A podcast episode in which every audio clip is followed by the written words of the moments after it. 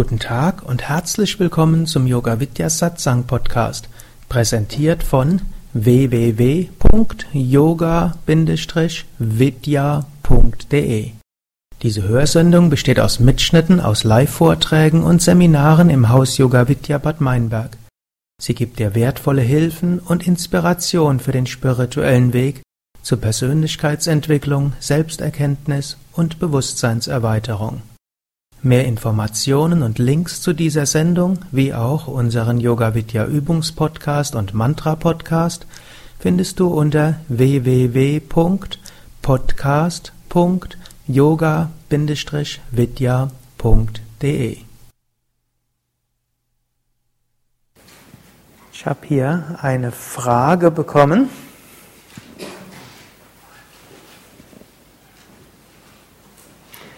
Wir haben ausgiebig über die Schläfrigkeit des Geistes gesprochen. Welche Instanz wird aktiv, wenn ich endlich schwer und aber diszipliniert meine Übungen zum Wachwerden, zum Wachbleiben durchführe? Also ist eine gute Frage.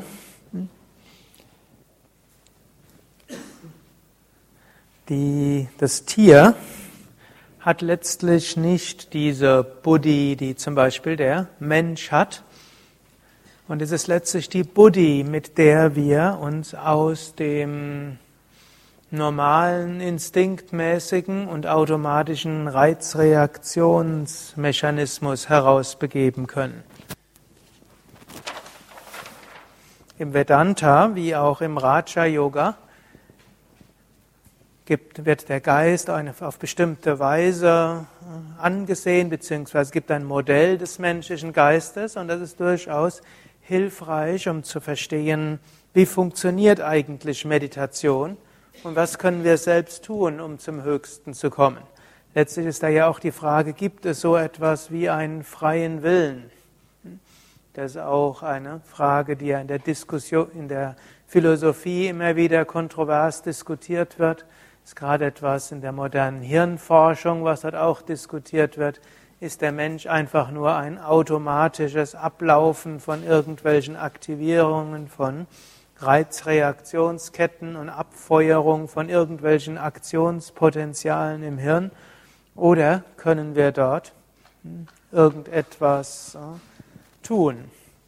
Und vom Standpunkt des Yoga gibt es eigentlich vier Ebenen, wenn wir fragen, hat, haben wir einen freien Willen? Vielleicht noch mehr Ebenen. Gut, die eine ist, die Mehrheit der Menschen reagiert relativ vorhersehbar. Also sie nutzen nicht wirklich einen freien Willen. Man braucht nur auf irgendeine Weise etwas zu sagen und wenn man einen Menschen kennt, weiß man genau, wie er reagiert. Man kann ihn also relativ gut auch manipulieren.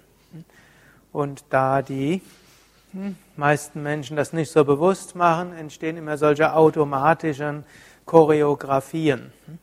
Hm, wie vielleicht auch manche der Anwesenden, wenn ihr mit einem Menschen länger zu tun habt, und dann wisst ihr, dass oft eine Neigung ist. Ihr wisst, wisst den nächsten Schritt, den übernächsten Schritt, den überübernächsten Schritt, wie es irgendwie weitergeht mit eurem Chef, mit einem Kollegen, mit Partner, mit Kind.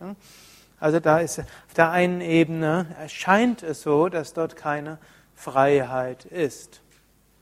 Hm, auf dieser Ebene ist der Mensch eben wie ein Tier, hm, was nichts Schlechtes gegen die Tiere ist, hm, auch nichts Schlechtes gegenüber den Menschen, sondern so sind halt diese Instinkte. Auf einer zweiten Ebene allerdings hat der Mensch etwas, das nennt sich Buddhi. Und Buddhi wird oft übersetzt als Verstand, aber ist eigentlich schwer zu übersetzen. Letztlich da ist der freie Wille. Da kann der Mensch nämlich durchaus einhalten, innehalten und kann sagen, ja halt. Ich, wenn ich jetzt einfach meinen Instinkten oder meinen Gewohnheiten folge, dann hm, wird als nächstes das passieren, der wird das machen, der wird das machen, der wird das machen, ich werde so reagieren, der wird so reagieren, ich werde so reagieren. Und das kann man entweder abkürzen, indem man gleich die Tür schlägt und rausgeht. Warum muss man diesen ganzen Tanz weiter mitmachen? Oder man könnte schauen, hm, vielleicht gibt es eine andere Möglichkeit, damit umzugehen. Hm, das ist die Buddhi, die könnte das sagen. Hm, und dann gibt es natürlich noch eine dritte Ebene. Und die dritte Ebene besagt, es bezieht sich ein bisschen auf die Meditation gestern Abend, wo wir ja gespürt haben, wir sind alle miteinander verbunden, selbst auf der physischen Ebene sind wir ja nicht unterschiedlich und getrennt. Kein Mensch ist eine Insel. Wir könnten auch nicht einen Augenblick leben, ohne hm, irgendwie, dass etwas da ist. Hm. Ruhen in der Schwerkraft, wir atmen, wir stehen in Kontakt mit der Temperatur und allem anderen. Es gäbe nichts anderes im luftleeren Raum, wenn wir sofort innerhalb von einer Sekunde gefroren und tot. Hm. Deshalb, hm, wir sind ständig im Austausch und wir sind ständig in Verbindung. Und ebenso auf der emotionalen Ebene, auf der geistigen Ebene, auf der, auf jeder Ebene sind wir miteinander verbunden. Und vor diesem großen Hintergrund gibt es ja dann das Konzept, dass eigentlich die alle ein Teil von Ishvara sind. Und damit sind auch wir Teil des Körpers Gottes als Einzelzellen. Und dann wiederum als Einzelzelle ist unsere Freiheit dann doch wiederum nicht ganz so groß. So wie Krishna dem Arjuna im elften Kapitel zeigt, dass letztlich alles wie ein Teil des ganzen kosmischen Geschehens ist und letztlich abläuft, was ablaufen soll. Gut, und auf der höchsten Ebene passiert nichts. Jagan Mitya, die Welt ist eine Illusion. Und von diesem höchsten Standpunkt aus hm, geschieht eigentlich nichts. Und deshalb die Frage des freien Willen oder nicht freien Willen ist auch nur eine illusorische Frage. So wie die Frage, hm, habe ich einen freien Willen im Traum, die Welt zu verändern im Traum? Hm? Subjektiv gesehen haben wir im Traum doch einen gewissen freien Willen. Objektiv gesehen passiert ja letztlich nichts. Hm? Es gibt keine Welt im Traum, es ist einfach nur ein Traum. Und von der anderen Warte aus, was auch immer im Traum geschieht, geschieht im Geist des Träumenden.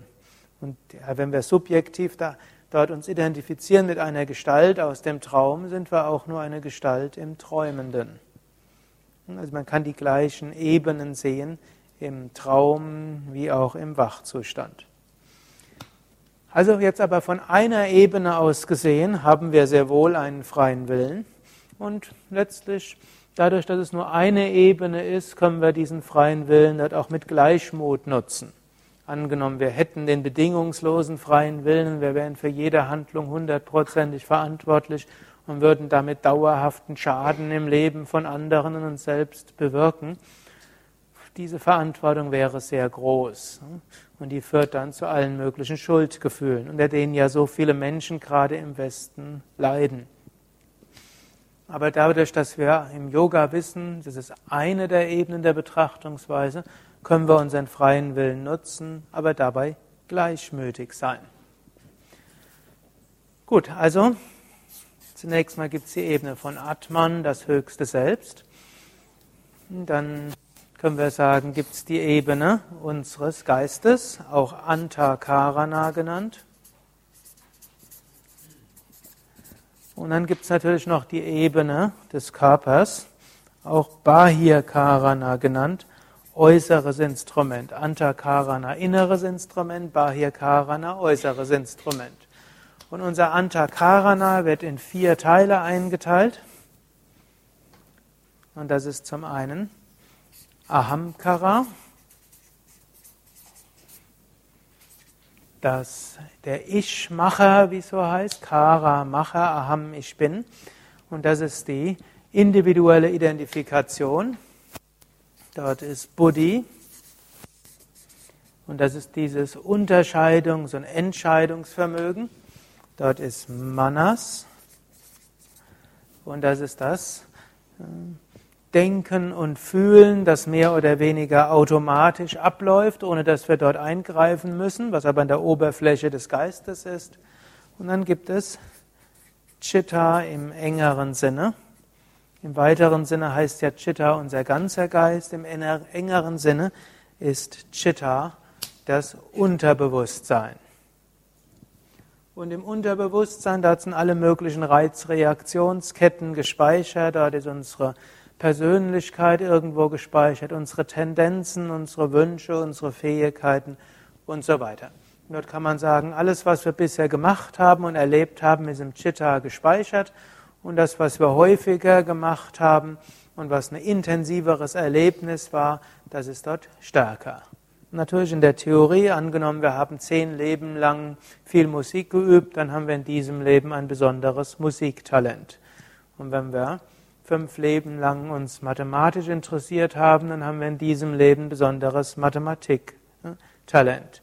Und wenn wir uns in diesem Leben ganz besonders bemühen, unseren steifen Körper in fortgeschrittene Asanas hineinzuzwängen hm, oder zu hm, dehnen oder mit großer Freude hm, daran arbeiten, dann sind wir im nächsten Leben sehr viel schneller in fortgeschrittenen Asanas. Gut, und jetzt das Tier hat im Wesentlichen Manas und Chitta, wobei jetzt die moderne Biologie sagten, manche Tiere haben auch ein gewisses Ahamkara, das heißt das Wissen, eine individuelle Person zu sein. Hm? Und manche haben auch eine Fähigkeit zur Buddhi. Ist ja auch eine interessante Entwicklung. Im, historisch im Westen wurde ja immer ein Riesenunterschied gemacht zwischen Mensch und Tier. Die sind grundsätzlich unterschiedlich. Laut Theologie hat das Tier keine Seele, nur der Mensch hat eine Seele. Und laut äh, Descartes, dieser Philosoph der Aufklärung, hat das Tier kein Bewusstsein, es erlebt nichts. Wenn ein Tier Schmerzen empfindet dann, oder, oder schreit, dann empfindet es keine Schmerzen, weil ein Tier unfähig ist, Schmerzen zu empfinden. Es hat nämlich kein Bewusstsein. Dann ist das wie das Krächzen einer Maschine. Das ist so die historische, hm, philosophische Betrachtungsweise von Tieren, sowohl in der vorherrschenden Theologie als auch dann in der Wissenschaft. Nur vor diesem Hintergrund ist überhaupt zu verstehen, hm, dass Tiere so in Tierversuchen gequält wurden und werden, dass Menschen ohne darüber nachzudenken, sie auch Tiere töten, um sie zu essen und das für was ganz Normales halten, nie darüber nachdenken, ob das überhaupt angemessen ist.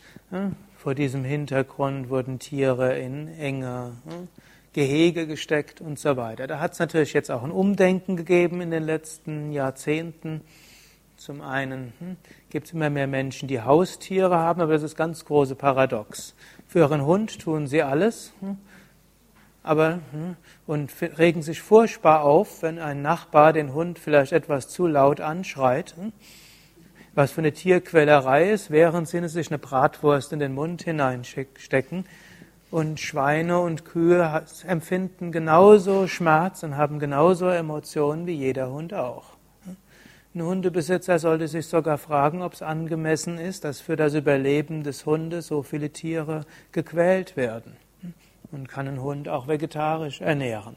Man mag sein, dass sagen, das ist unnatürlich, aber ein Hund von Knochenmehl und Fischmehl zu ernähren, ist auch nicht übermäßig natürlich und alle Fleischabfälle dort reinzuwursteln und das nachher dann mit Vitaminen und Mineralien und sonstigem anzureichern, hm, ist sicherlich auch nichts Natürliches, aber sehr quälerisch für die anderen. Hm. Gut, aber durch das, hm, durch den Umgang mit Haustieren gibt es doch manchmal Menschen, die nachdenken, sollte ich vielleicht doch nicht unbedingt Tiere töten. Hm, und, ist es, und auch die, in den Zoos werden die Tiere heute viel besser untergebracht. Und auch die Tierversuche werden heute erheblich mehr eingeschränkt als früher. Aber es gibt noch viel zu viel Quälerei dort. Und auf der anderen Seite eben die moderne Biologie, die auch sagt, Unterschied Mensch-Tier ist doch nicht so groß, wie man dachte. Auch Tiere empfinden Emotionen, das ist ganz klar wenn man annimmt, dass Hirn was mit Emotionen zu tun hat und Schmerz auch. Menschen und Tier empfinden Schmerz und haben die gleichen Emotionen. Ein Tier, das wurde noch vor 20, 30 Jahren diskutiert, hat ein Tier eine Emotion? Ist ein Tier zur Trauer fähig, zum Ärger fähig, zur Angst fähig? Oder sind das einfach nur irgendwelche Reizreaktionsketten, aber nichts wird empfunden. Also auf dieser Manas-Ebene ist Mensch und Tier gleich. Und Tiere können auch uneigennützig sich für andere Tiere aufopfern. Und Tiere haben Sozialverband. Tiere hat letztlich auch so etwas wie eine, eine Liebe, Freundschaften, Feindschaften, mögen und nicht mögen und so weiter. Und Tiere haben eine gewisse Fähigkeit zur Selbstwahrnehmung und sich selbst wahrzunehmen, auch als Wesen unterschiedlich von anderen. Und eigentlich jedes Jahr wird irgendeine neue Tierart mit der Fähigkeit zur Selbstwahrnehmung und tieferer Kommunikation gefunden. Dennoch kann man sagen, der Mensch hat sicherlich eine stärker ausgeprägte Buddhi als das durchschnittliche Tier. Aber es ist eben graduell unterschiedlich, nicht grundsätzlich unterschiedlich. Und eben Buddha, Buddhi hat er und Ahamkara vermehrt. Ahamkara ist die Identifikation und Buddhi ist das die Vernunft. Aber nicht nur intellektuelle Vernunft, sondern auch die, was, was, wer sich mal mit Philosophie beschäftigt hat, was zum Beispiel was Kant als Urteilskraft bezeichnet. Eben zum Beispiel, wenn man eben sagt, ja, ich bin jetzt müde in der Meditation. Normalerweise würde man einfach, ein Tier wäre einfach müde, wird sich vielleicht hinlegen und damit hat sich die Chose. Also, gestern Nachmittag habe ich mit, mit unserem Hund Ricky so eine kleine Fahrradtour gemacht. Am Ende der Fahrradtour hat er sich ein, hat ein bisschen Wasser getrunken, Während der Fahrradtour wollte er irgendwo nichts trinken, aber nachher hat er getrunken und dann war er müde und was hat er gemacht? Er hat sich hingelegt. Er hat jetzt nicht überlegt, ist es jetzt angemessen, mich hinzulegen, was könnte, was sind meine sonstigen Aufgaben heute Nachmittag hm, oder heute Abend. Er war müde, also hat er sich hingelegt und alle Viere von sich gestreckt. Und es war offensichtlich, die Tour war ein bisschen anstrengend für ihn. Nicht überanstrengend, jemand denkt, es wäre eine Tierquälerei. Also die zwölf Kilometer, das konnte er schon machen. Ich bin auch zwischendurch abgestiegen, dass er nicht Flüssigkeitsverlust hatte. Und habe ihm immer wieder was Wasser angeboten. Da nehme ich jetzt an, der Hund hat jetzt nicht logisch nachgedacht, was denkt denn jetzt mein Herrschen von mir, wenn ich Wasser trinke? Hm? Sondern er hat Durst gehabt oder keins. Und irgendwie seine Instinkte haben ihm gesagt, es war jetzt nicht der richtige Moment zum Saufen.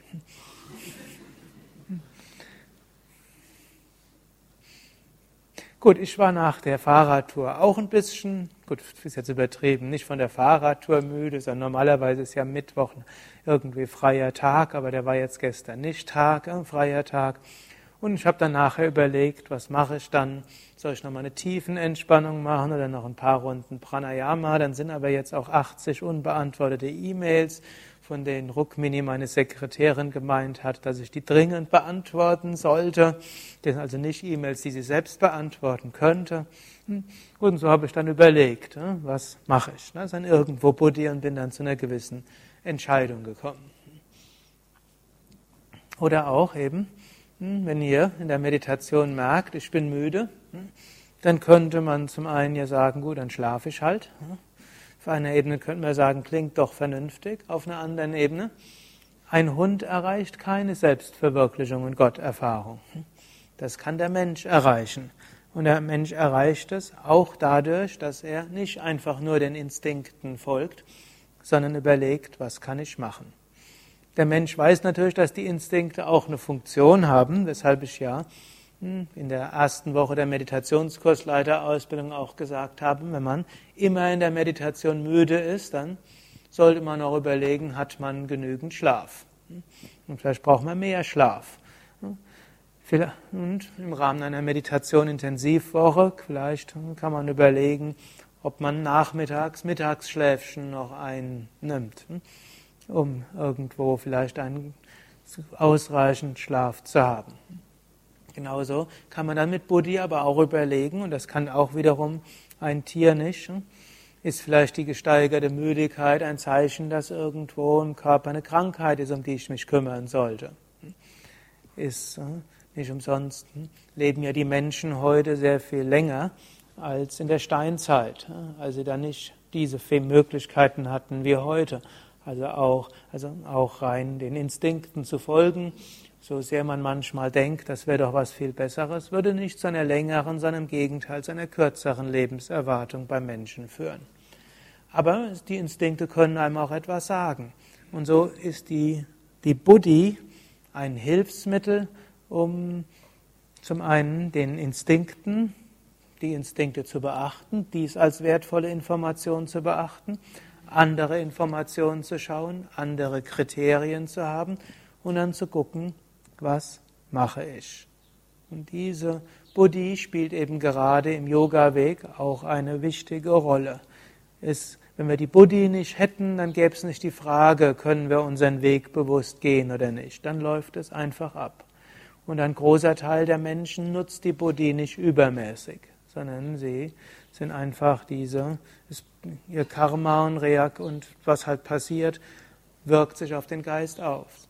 Ein spiritueller Aspirant sollte immer wieder nachdenken, ja, was führt mich zum Höchsten? Nicht umsonst ist das, ist die Aussage, oder ist die zweite Stufe der Bhumikas, also der zweiten Stufe der spirituellen Evolution, Vicharana. Das heißt, der, das Nachdenken, die richtige Fragestellung, was führt mich zum Höchsten? Wie komme ich zum Höchsten hin? Und dort nehmen wir sehr wohl die, unsere Instinkte, wir nehmen sehr wohl auch das, was unsere Intuition sagt, wir nehmen sehr wohl auch das, was unser Herz uns sagt, wir nehmen das, was wir gelesen, gehört haben. Und dann sprechen wir ein Gebet, hm, wir bitten darum, hm, liebe Gott, liebes kosmische Bewusstsein, liebes höhere Selbst, wie auch immer unser Bezug dort ist, zeige mir, was ist das Richtige. Ich habe diese Möglichkeit, diese Möglichkeit, diese Möglichkeit, ich stehe davor. Und dann beten wir. Und dann kommt hm, irgendwann eine Antwort. Und manchmal kommt keine Antwort. Hm, dann, hm, gerade vor kurzem habe ich so eine Hörsendung gehört mit einem Dominikaner, Mönch. Der wurde irgendwo im Südwestfunk interviewt. Das kann man ja über so Podcasts dann auch hören. Und er hat dann auch so gesagt, er sieht Gott als ein Gegenüber und er betet zu ihm und manchmal bekommt er eine Antwort und manchmal auch nicht. Und da weiß man jetzt nicht, Warum bekommt man manchmal keine Antwort? Es kann an uns selbst liegen, man könnte aber auch sagen, und Gott will jetzt, dass wir jetzt momentan mehr aus dem eigenen Verstand, der eigenen Vernunft, dem eigenen Buddhi handeln. Und selbst wenn dann von innen irgendwo eine Antwort kommt, wissen wir damit immer noch nicht, was wollen wir sollen wir damit anstellen. Letztlich auch Schizophrene hören manchmal Stimmen. Woher wissen wir, war es jetzt Gott oder sind wir an der Grenze der Schizophrenie? In früheren Zeiten, also wurde ja mal gedacht, jeder, der Stimmen hört, hm, wer das war, irgendjemand, irgendein Psychologe hat mal gesagt, wenn man von religiösen Erfahrungen hört, dann grundsätzlich jeder, der Stimmen hört oder jeder, der hm, irgendwas ein Höheres von innen hört, ist erstmal auf Schizophrenie zu behandeln. Dieser Standpunkt ist heute nicht mehr vorherrschend in der Psychologie. Man, es gab irgendwelche Forschungsarbeiten, die zeigen, dass spirituelle Menschen, insbesondere solche mit spirituellen Erfahrungen, ein glücklicheres Leben haben, länger andauernde und zufriedenere soziale Beziehungen haben, weniger schnell krank werden, an Stress weniger leiden und mit Traumata besser umgehen können als andere. Kann man also nicht sagen, dass es krankhaft ist. Manche sagen dann, es ist eine heilsame Illusion. Hilft der Menschen in dieser doch etwas feindlichen Lebensumgebung, wo man wenig wirklich bewirken kann im Verhältnis zu den Bedrohungen, hilft einem subjektiv positiver zu sein und sich besser zu fühlen und diese heilsame Illusion ist irgendwo evolutionsmäßig hilfreich und deshalb hat der Mensch diese Fähigkeit zum religiösen Glauben entwickelt. Aber andererseits, ihr wisst, dass ich auch an einem anderen Standpunkt stehe. Religiöser Glaube kommt aus Erfahrung und diese Erfahrung zeigt einem eine höhere Wirklichkeit. Dennoch, unsere Buddhi muss ja wohl sagen, wenn jetzt irgendwo innerlich plötzlich vom Herzen irgendwas kommt, woher kommt das? Ist das einfach eine Emotion? Ist es ein Ausweichen hm, des, der spirituellen Entwicklung? Ist es eine Inspiration oder einfach nur eine Gewohnheit des Geistes? Und dann müssen wir unsere Buddhi nutzen und dann eine Entscheidung treffen. Manchmal können wir die Buddhi nutzen, anschließend beten, anschließend Unterscheidungskraft üben, Selbstbefragung üben und schließlich müssen wir zu einer Entscheidung kommen und die bringen wir dann ja Gott dar, denn eine hundertprozentige Sicherheit haben wir selten. Nicht umsonst auch gibt es im Jnana Yoga die Aussage, als wichtige Kriterien, als spirituellen Aspiranten gibt es Viveka, Vairagya, Mumukshutva und Shatsampat. Die meisten von euch erinnern sich. Und das ist erstmal Vairagya, die Bewusstheit, dass ein normal geführtes Leben einen nicht dauerhaft glücklich machen wird. Und letztlich auch diese gefühlsmäßige, Vairagya ist eine gefühlsmäßige Sache. Manchmal auch eine Verzweiflung. Irgendwie bin ich anders als andere manchmal auch die Erkenntnis der oder eine tief empfundene Erkenntnis. Bei Vairagya ist diese emotionelle Komponente dabei. Die tief empfundene emotionelle Erkenntnis. Nichts macht mich dauerhaft glücklich. Nichts Äußeres macht mich dauerhaft glücklich. Viveka ist dann aber schon die Unterscheidungskraft und die bezieht sich wieder auf Buddhi. Die Fähigkeit, wirklich zu unterscheiden das führt mich zum Hören, das führt mich nicht zum Hören. Das ist eine höhere Intuition, das ist einfach eine gewohnheitsmäßige Emotion. Und das ist nur ein Trick meines Geistes, der mich davon abhalten will, mich spirituell zu entwickeln. Vor kurzem hatte ich mal eine Aspirantin, die hat mir geschildert, sie hat jetzt zwei Meister und sie weiß jetzt nicht, was sie machen soll. Und dann plötzlich hat sie gesagt, ihr Herz sagt ihr, sie brauchen noch einen dritten Meister, muss deshalb nach einem neuen Meister Ausschau halten. Gut, mag sein, dass es eine Lösung ist, es mag aber auch sein, dass einfach die Emotion dort ausweichen will. Man kann natürlich auch zwei Meister miteinander verbinden. Es gibt auch eine Reihe von Selbstverwirklichten, die hatten nicht nur einen Meister, sondern zwei Meister. Aber manchmal will einem das Unterbewusstsein dann hm, Statt zu helfen, diese beiden miteinander in Verbindung zu bringen, will man sich ablenken durch irgendwie eine neue, hm, weitere Suche. Aber es könnte auch eine höhere, höhere Intuition sein, sagen, hm, vielleicht fehlt da noch was anderes. Hier gilt es, Viveka zu nutzen und zu schauen, was könnte sein und nachher zu beten und Selbstbefragung zu üben. Dann folgt natürlich Mumukshutva, intensiver Wunsch nach Befreiung und Shatsampat, die Fähigkeit, den Geist zur Ruhe zu bringen. Nicht gleich zu springen, wenn irgendwas passiert. Also Shatsampat ist irgendwo die Gleichmut und diese Fähigkeit, eben zu abstrahieren von den normalen Hochspringen, Flucht, Kampf, Todstellreflexen, worauf ja letztlich der größte Teil der menschlichen Emotionen irgendwo beruht. Lange Antwort auf eine kurze Frage. Die zweite Frage, die dort steht, will ich etwas verkürzt beantworten. Bitte erkläre doch nochmals zum tausendsten Mal den Unterschied Geist, Verstand, Ich selbst, höhere Selbst. Ego ist, glaube ich, klar. Hier haben wir ein Problem in der deutschen Sprache. Übrigens auch im Sanskrit gibt es dieses Problem. Gleiches Wort bedeutet im, in einem unterschiedlichen Kontext unterschiedliches. Jetzt vom Deutschen her, das Wort Geist, je nachdem, wo es verwendet wird, bedeutet was anderes. Zum Beispiel in vielen Psychologierichtungen ist Geist, das, man würde sagen, das logische Denken im Unterschied zu Emotionen. Dann gibt es eben die Psyche und die Psyche besteht aus Emotionen und verstandesmäßige Gedanken. Dann gibt es manche Aspekte von westlicher Esoterik, die versteht unter Geist das, den höheren Geist, den Weltengeist, letztlich Brahman oder Brahman plus Kausalkörper. Dann gibt es die Aber jetzt normalerweise, wenn in der Religion gibt es Geist und da ist dann Geist tatsächlich die Psyche im Sinne von Denken und Fühlen. Und wenn wir im Yoga von Geist sprechen, ist normalerweise die Übersetzung des englischen Begriffs Mind genannt oder auch Antakarana. Und dann, und dann würde man sagen, all diese zusammen, das ganze Antakarana ist dort der Geist.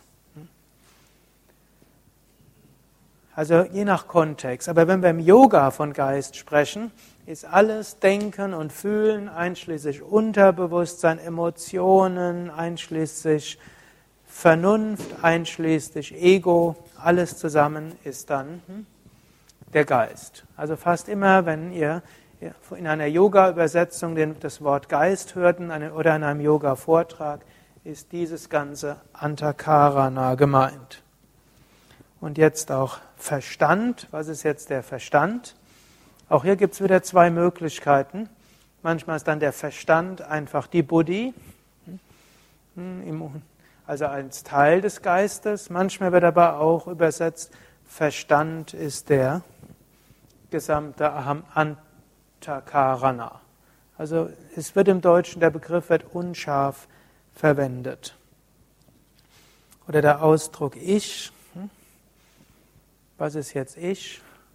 Und das ist jetzt eigentlich wie Ahamkara, ist dieses Ich, das individuelle Ich. Und dann gibt es das höhere Selbst und das höhere Selbst oder das Selbst ist dann Atman, die Seele. Und eigentlich ist Ahamkara die Identifikation. Wenn wir typischerweise sagen Ich im Alltag, dann bezieht sich das auf, hm, wenn wir sagen Ich, dann zeigen wir hierhin. Warum zeigen wir nicht hierhin?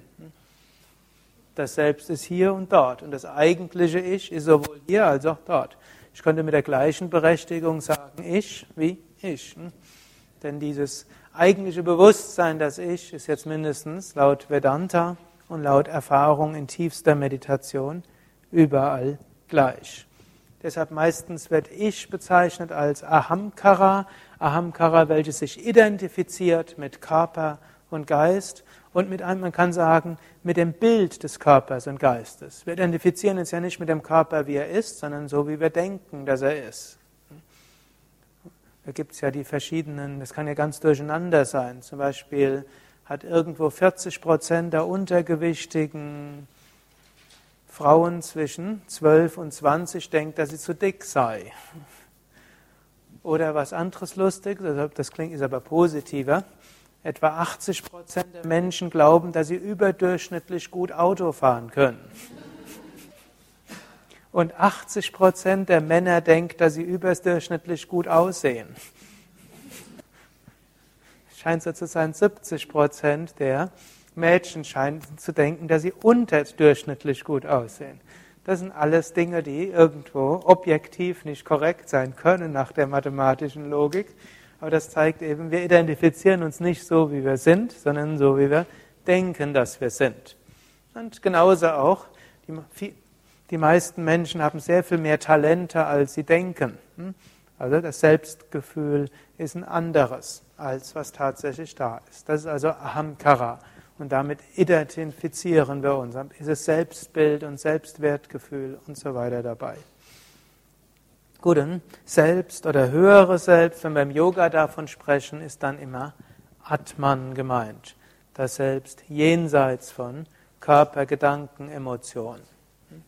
Gut, und Ego ist eigentlich jetzt auch etwas anderes, äh, eigentlich gleich. Ego ist der lateinische Ausdruck und heißt wörtlich Ich. Jetzt im westlichen Sprachgebrauch hat sich allerdings so Ego irgendwo mit Egoismus verbunden.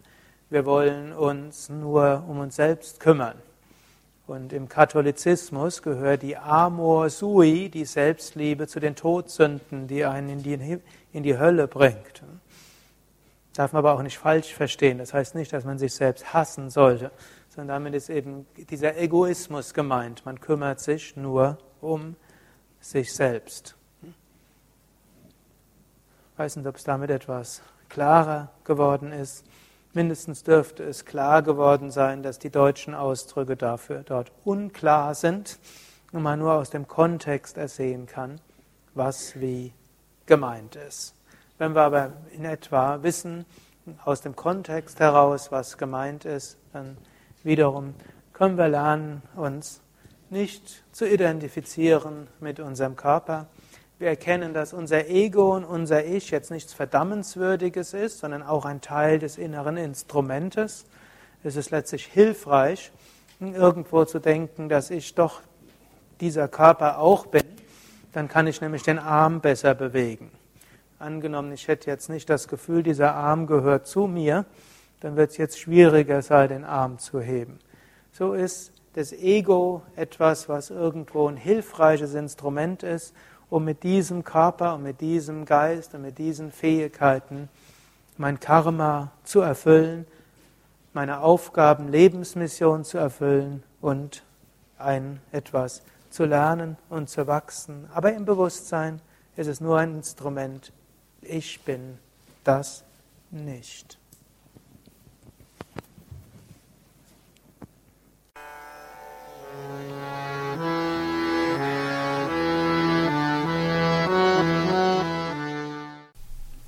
Dies war also die aktuelle Ausgabe des Yoga Vidya Satsang Podcasts, präsentiert von www.yoga-vidya.de. Das ist yoga-vidya.de. Mehr Informationen und Links zu dieser Sendung, wie auch unseren Yoga Vidya Übungspodcast und Mantra Podcast findest du unter www.podcast.yoga-vidya.de Podcast schreibt sich P-O-D-C-A-S-T yoga-vidya.de Mehr Informationen für den Weg von Yoga und Meditation erhältst du unter unserer Website da findest du auch das Seminarprogramm der Yoga Vidya Seminarhäuser im Westerwald und im Teutoburger Wald Bad Meinberg, das Kursprogramm der 50 Yoga Vidya Zentren und die Adressen von über 1200 Yogalehrern. www.yoga-vidya.de Über Kommentare freue ich mich, insbesondere natürlich auf iTunes und auf podster.de und meinem Blog www.blog.yoga-vidya.de Bis zum nächsten Mal, alles Gute, herzlichst Sukadev